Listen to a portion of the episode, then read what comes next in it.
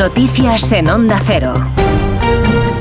Buenos días. El ministro Marlasca se acaba de referir en Galicia en un acto de campaña al informe del fiscal del Supremo sobre tsunami, al supuesto cambio de criterio después de un encuentro con el fiscal general del Estado y a su decisión final de pedir que no se investigue a Puigdemont por terrorismo. Dice el titular de Interior que todo el mundo sabe qué es y qué no terrorismo. Este país tiene la sensibilidad suficiente, no hace falta ser jurista, yo lo soy, saben que, para saber lo que es terrorismo o no, fruto de la tragedia y de los momentos tan difíciles que vivimos como sociedad y a los que hicimos frente con el Estado de Derecho y logramos derrotar con el Estado de Derecho.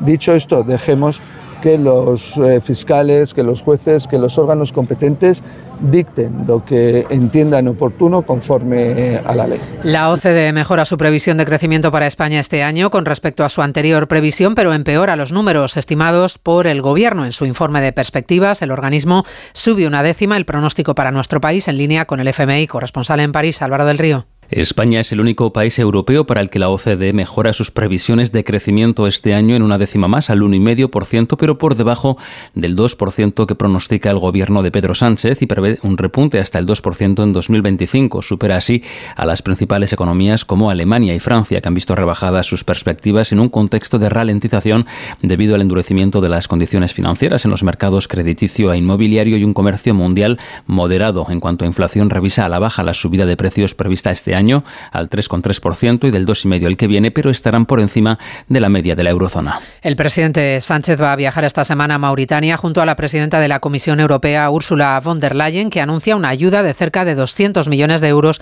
para frenar la salida de cayucos. Mauritania ha pasado a ser clave en la ruta canaria, donde en 48 horas han llegado más de mil migrantes. Canarias, Gustavo de Dios. La última embarcación ha sido trasladada hasta Puerto Naos en Lanzarote hace apenas un par de horas con 52 personas, pero desde el viernes 1.154 en 18 cayucos. Algunas de estas embarcaciones llegaron por sus propios medios hasta la costa, otras dos estaban a la deriva cuando fueron localizadas. Muchos de los adultos serán trasladados en menos de una semana a la península, pero los menores siguen quedándose en Canarias, con los que han llegado esta mañana y el pasado fin de semana, la cifra podría superar ya los 6.000.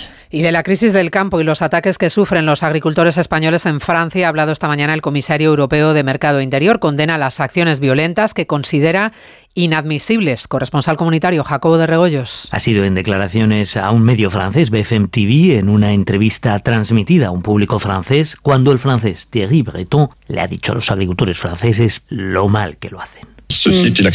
Es inaceptable, inadmisible. Podemos escuchar las reivindicaciones de los agricultores, pero la libertad de circulación debe estar garantizada. Así que es inaceptable este comportamiento y debe ser castigado por la ley.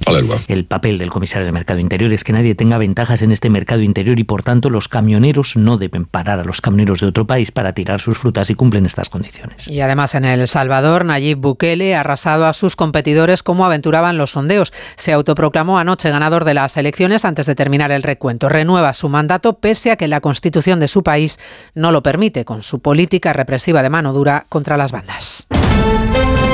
Y el deporte con Oscar Conde. El partido entre Rayo Vallecano y Sevilla echa hoy el cierre una vigésimo tercera jornada de liga que nos deja al Real Madrid líder con dos puntos de renta sobre el Girona. 8 sobre el Barcelona y 10 sobre el Atlético de Madrid, después de que los rojiblancos salvasen un punto in extremis en ese derby de anoche en el Bernabéu.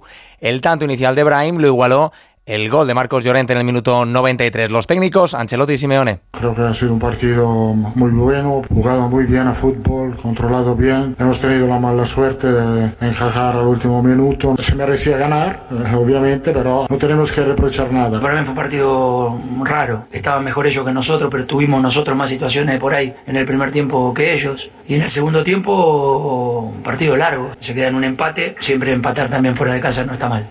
Se jugaron también ayer el Villarreal 0 Cádiz 0, el Osasuna 0 Celta 3 y el Betis 1 Getafe 1 antes de que mañana se abran las semifinales de la Copa del Rey con la ida de la eliminatoria Mallorca Real Sociedad. Se disputará el miércoles ese Atlético de Madrid Atlético de Bilbao para el que son duda en los de Valverde, Iñaki y Nico Williams. Y en segunda división se va a completar hoy también la jornada con el partido que enfrenta a Zaragoza y Sporting de Gijón. Vamos ya con la pregunta que hoy formulamos en nuestra web a los oyentes de Onda Cero nos gusta contar con su participación. Por eso les invitamos a que voten en la encuesta diaria de los servicios informativos en ondacero.es. ¿Cree que el actual fiscal general del Estado actúa con imparcialidad? Servicios informativos. Onda Cero. Recuerden que volvemos en 55 minutos con el avance de Noticias Mediodía, como cada mañana, con Elena Gijón. Síguenos por internet en ondacero.es.